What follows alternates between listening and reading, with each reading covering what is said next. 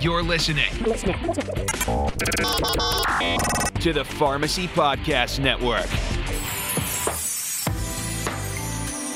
First Financial Bank has more than 80 years of combined pharmacy experience on their team, including pharmacists, current, and former owners. They know community pharmacy. Their high touch model separates them from everyone else and means your lender is your primary contact from application to closing. FFB knows every situation is unique and they want to know your story. A national lender and approved to offer SBA products under SBA's preferred lender program with many resources from podcasts, calculators, business plan guides, and buying, selling, starting assessments. Learn more at ffb1.com or on social media at Pharmacy Lender. On behalf of everyone at First Financial Bank, thank you for all you do for your patients and communities. First Financial Bank, Equal Housing Lender.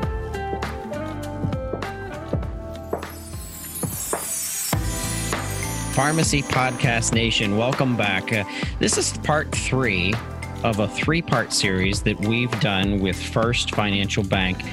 They focus on lending for independently owned community pharmacies and other business of pharmacy, including uh, veterinarian businesses. And we've had the opportunity to interview several of their executives over the years. Uh, First Financial has been an amazing partner of the Pharmacy Podcast Network and really bringing us content that's very specific to the business of pharmacy. And if you're, if you're a pharmacy operator, really understanding where to go for information about expanding your business, buying new locations, um, being able to survive during this crazy pandemic with um, with how um, you need to be partnered with the right organizations to kind of get you over um, those uh, those hard times.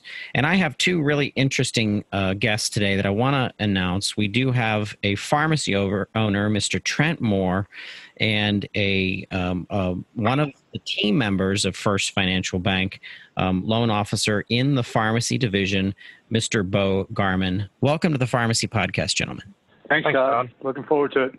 Trent, I'm going to start out with you because you're my hero, uh, my number one healthcare provider in the space. And I've been in healthcare now since 2004 from the technology sector.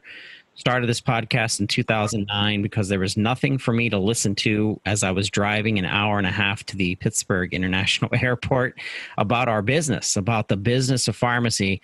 And I have learned the impact that pharmacists make on healthcare really to help solve that $300 billion issue that we have with non adherence and how pharmacists are tackling things that the layperson out there, community people out there, they just don't realize what pharmacists are doing for the healthcare system.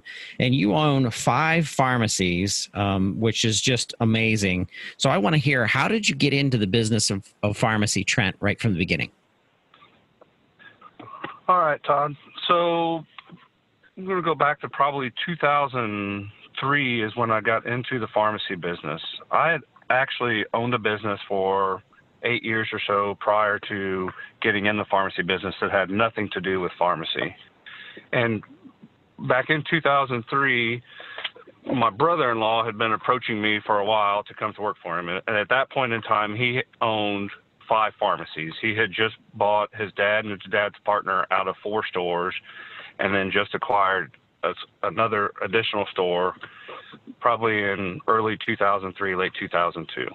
So at that point in time, and current field that I was in, I was working around 80 hours a week, which I'm still working around 80 hours a week now. But I was working around 80 hours a week. My little boy was probably three years old, and I didn't, I wasn't home very often. I didn't really get to see him, and this was going to allow me a little bit more freedom to do some of those things. So we talked back and forth, David and I did, and then after probably six months of talking about it, I decided yes, I would I would go to work with him.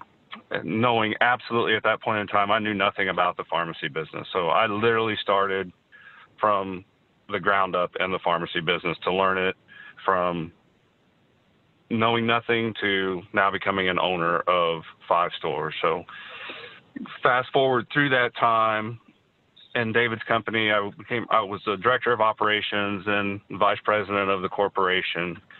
And probably during that course in time, I'm going to say we probably grew to 18 stores during that during the course of between 2003 and 2016 era. We we've probably grown to there, and then some of the stores were startups that didn't didn't work out, but we tried and we had to uh, eventually close those a few of those locations. Back in 2016, Walgreens approached David about buying a few of his stores, and being a part of those conversations with him and talking to him, I decided that this is something that I always knew that I wanted to do, and this was a good opportunity for me at this point in time to explore buying these five locations. So after many discussions with my wife, she was all for all for it and completely backed me in my decision of what I wanted to do. And it's ultimately her decision also, but she she backed me in what, what I wanted to do. I was able to come to an agreement with David for those five stores, which I was very comfortable with buying those five locations. I I knew everyone, every staff member at that location. I, I knew them. I was confident in in the abilities that we had and what we could do. And I also knew that by me stepping in and buying those five locations, I was going to allow all of those people to keep their jobs, and we were also going to be able to continue to provide the services that we are known for in in our rural areas in some of those areas, had Walgreens come in and bought those stores, it, it might have been a situation where there would have they would have created some pharmacy deserts probably in a few of those areas. But fortunately, I was able to work with Bo and work with First Financial Bank and get those five locations bought. That's a great story, Trent, and I understand that pharmacists and pharmacies out there in the communities are providing coverage healthcare coverage in ways that primary care physicians that see their patients and then implement a treatment that patient goes out to their pharmacy to begin those prescriptions begin those treatments and they're seeing their pharmacy 10 times more than that primary care physician and the spread out rural areas of America that don't have enough healthcare services, it's that community pharmacy that's in the place that's that's acting as that really that healthcare hub. So when I think of Mioga Save More, and Toledo Pharmacy, and Brown's Drug, and Martinsville Pharmacy, and the pharmacy shop, that's five very specific communities that you're that hub of healthcare for them. And I just want to hear from you as a pharmacy operator and someone who's expanding their business. What is that number one that number one service that you're providing to your patients in all five of those communities that you see similar in in every uh, store that you're running? Well, Todd, I'm sure it's much like other independent pharmacy owners. It, it's customer service, and our pharmacists or our technicians or our clerks uh, from any aspect of any part of our store, we're we're never too distant from our customers. I want everyone in our store to be able to have access to the customers when the customers need access to us. And eh, you are spot on with what you just said there. In our communities where our stores are located, we're the only pharmacy in most of those communities except for one. And and most of those people in those communities they seek our pharmacists out for a lot of their healthcare information. And I love that. I think it's awesome. I, I love that our communities rely on us for that information and we're able to provide it. It's just, there's nothing better than helping people. And we are there to help every single one of our customers in every way that we can on any given day. Some some customers come in two or three times a week. Some come in just to get their refills. But whatever their needs are, I, I feel that we are always there to provide service for their needs. Bo, when I hear a pharmacy owner a pharmacist out there caring for their patients and the impact that that's having on on community health. And uh, another another term that's come up that's become a science and that is the term population health and how populations that aren't getting the care that they need it's impacting the economy of those communities. And when i think of you bo and i think of first financial bank you you're actually the pharmacist for your customers you're caring for your customers from a financial perspective the the lifeblood of a business is that is that revenue that's coming through it's the management of finances it's the it's the whole world there and to be able to set up a pharmacy operator with the needed capital that they must have in order to continue to expand and grow and serve their communities. That's special. So that's why I've been very uh, proud to represent First Financial Bank through the through the podcast. But talk about your experience, Bo, as a lender that needs to be laser focused uh, within the business of pharmacy. Yeah, well, you know, I think there's a lot of synergies there with with what Trent just talked about in serving communities. I mean, you know, ultimately, we while we serve, you know, the nation um, and our coverage map as far as uh, you know lending territories, at the heart of what we do is we are a community bank, um, and so you know, I think when we work through the processes there, it, you know, there's a lot, a lot of things that align there. Uh, so you know, ultimately, it's very rewarding um, in, working with people like Trent and, and, other people to to realize that dream of ownership. And you know, a lot of times that that takes some uh, financial partner to to get there, um, and understanding. Uh, the business and the industry, I think, goes a long ways. Just because a lot of times there's some, um, you know, one of the struggles or obstacles that you, you come when trying to get financing to, to buy an independent pharmacy is what we're buying is a lot of, of goodwill or, or patient files, uh, and that's where you know a lot of, of banks or lending institutions kind of kind of have some trouble because there's not a lot of hard collateral there, um, and, and, we understand that piece of it. Uh, and at the end of the day, you know, we're we're we're basing our credit decision on, on cash flow and and the and really the the ability of that potential uh, borrower or, or business owner to, to operate and run that business. That's a good point, Bo, because the average bank that doesn't deal specifically with pharmacy really doesn't understand the pay cycles, doesn't understand the world of the wholesaler.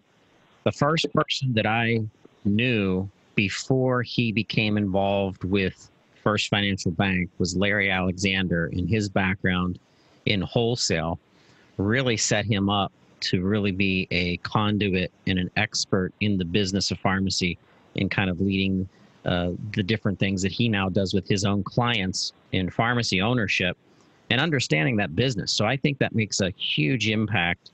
And Trent, I'm I'm wondering from your perspective as an operator, how did you find out about First Financial Bank in the first place?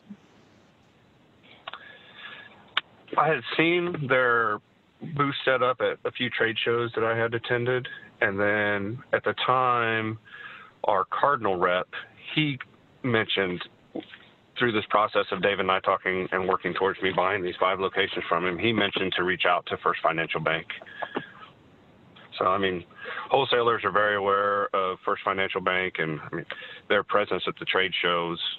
Uh, also, just stopping by their booth and talking to them and gathering information and and whatnot helped me along that way.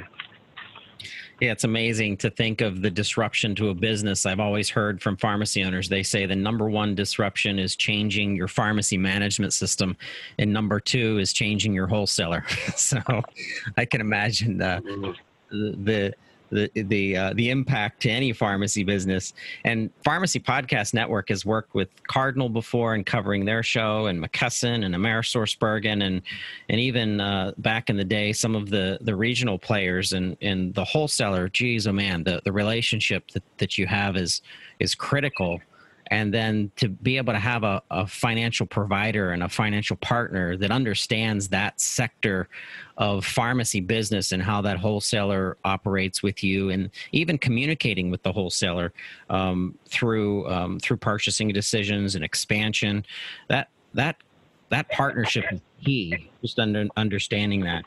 Uh, Todd, I can speak to that firsthand from both because we have since I've acquired these five locations. We have gone through a wholesaler change, and then most recently, within the last 90 days, we just switched over to Pioneer software system in all of our pharmacies, and they, those are huge disruptions during that amount of time. But the benefits will pay dividends in the long run for doing both of them. So, talk to me about the process when you expanded with Meoga, Save More, and Toledo, and Brown's Drug, and the other two pharmacies that, that you purchased. Kind of explain how First Financial Bank assisted you after the closing and even with this pandemic. Let, let's get into the PPP loans too. Okay. After after the closing on those five locations, uh, Bo was never distant from it. I mean, there was always there was questions I had of different aspects of things that would come up, and I could always reach out to Bo or anyone at First Financial for that matter and get the answer that I needed in a timely manner. And I never felt like I was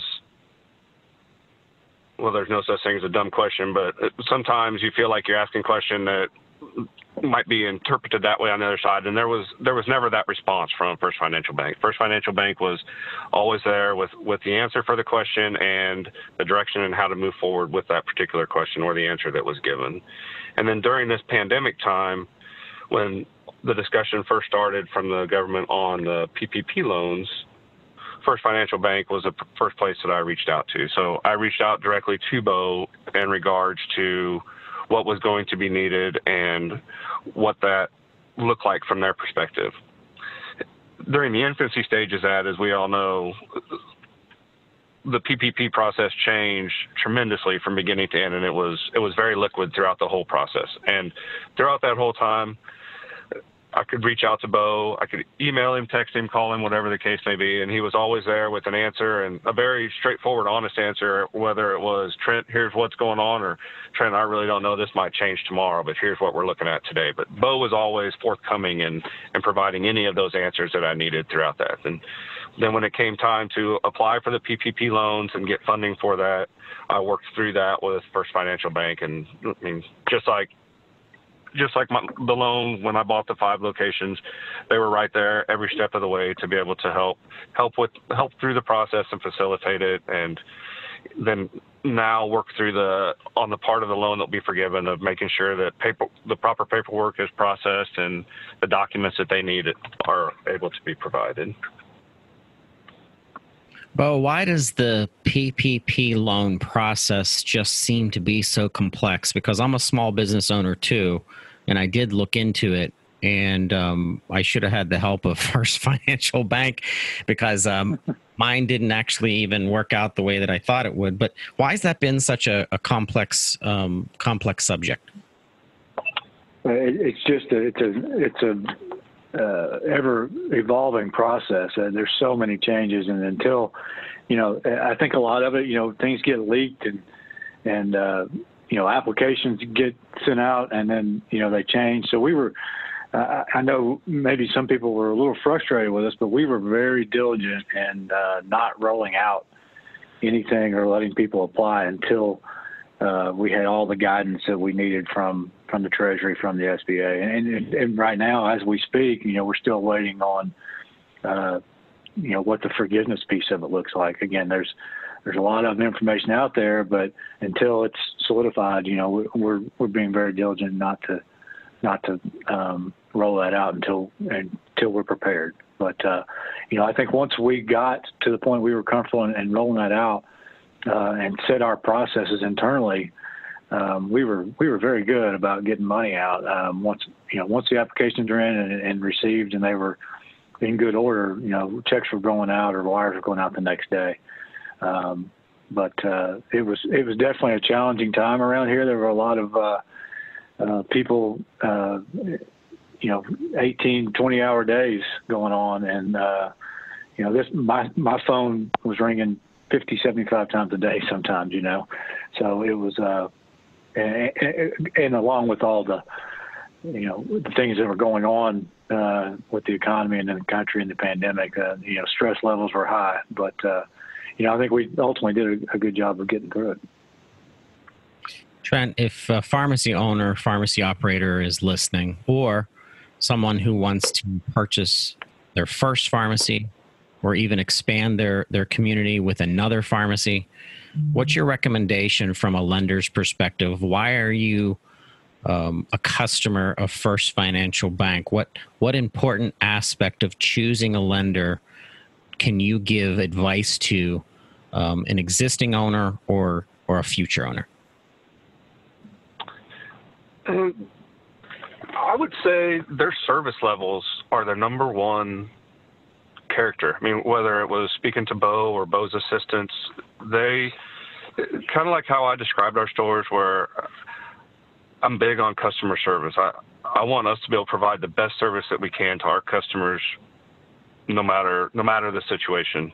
And there's always going to be situations where you might be frustrated or or that that day might not be your best day, but that doesn't carry over to your customers. I felt like I always got that response from First Financial, uh, no matter as I say, no matter the question, no matter the circumstance, whether it was Bo or his assistant, I always felt like they were working with me towards where we were going at the end, and it was never a it was never a short conversation or it was never a situation that I was a I was a bother or a hindrance to them. It was always here's what we need, here's what we need, here's how we need to work towards that. And the information that they needed was upfront and straightforward, and then the service levels were they were excellent.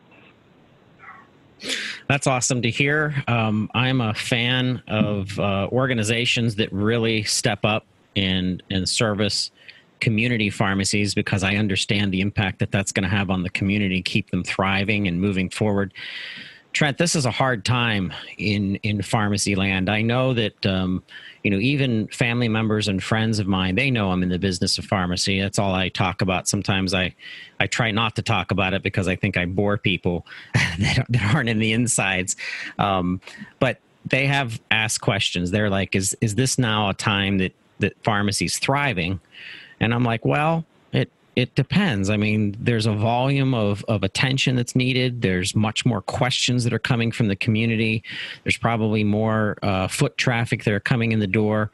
But if you're churning 300, 600, 1200 prescriptions a day and the reimbursements aren't there in the, in the strangeness of, of how the model works with, with pharmacy benefit management, and we all know that game, it, it really can drive up volume, but not giving the necessary revenue in place to really keep pharmacies operating and going.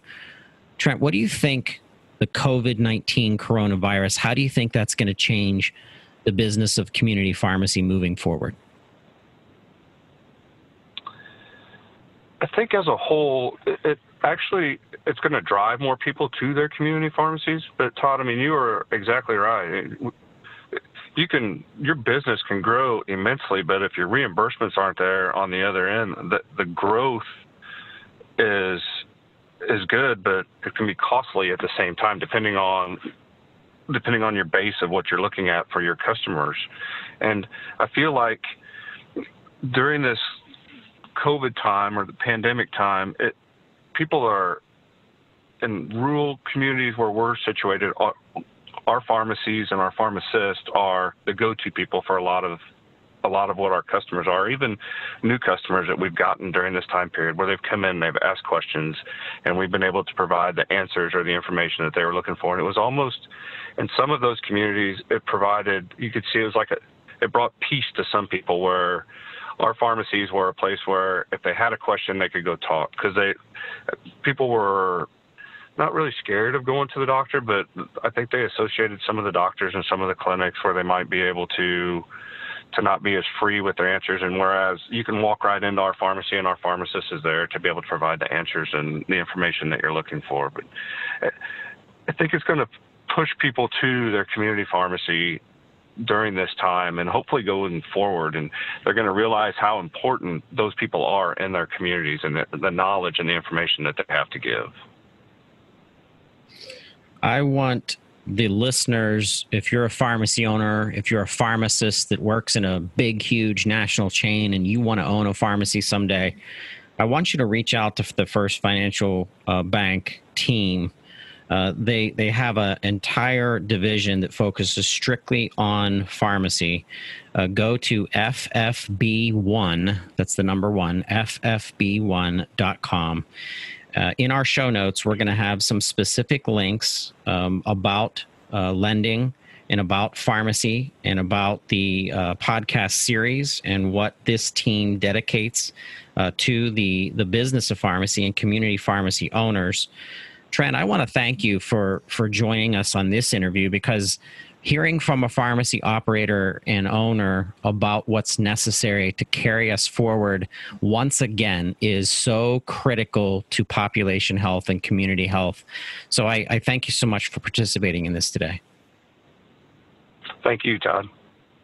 Bo, thank you so much for being a champion of our community pharmacies out there and, and what you are doing with the First Financial uh, Bank Pharmacy Lending Division team. Um, I appreciate your support of not only uh, community pharmacies, but also the, the Pharmacy po- Podcast Network and, and getting these conversations out to other pharmacy owners. You're quite welcome. I enjoyed being on with you today, and uh, it's always fun to connect with, with some clients and, and talk business. You were listening to the Pharmacy Podcast Nation. We were talking with Bo Garman uh, with First Financial Bank uh, part three of this series. You can find the rest of the series in the show notes.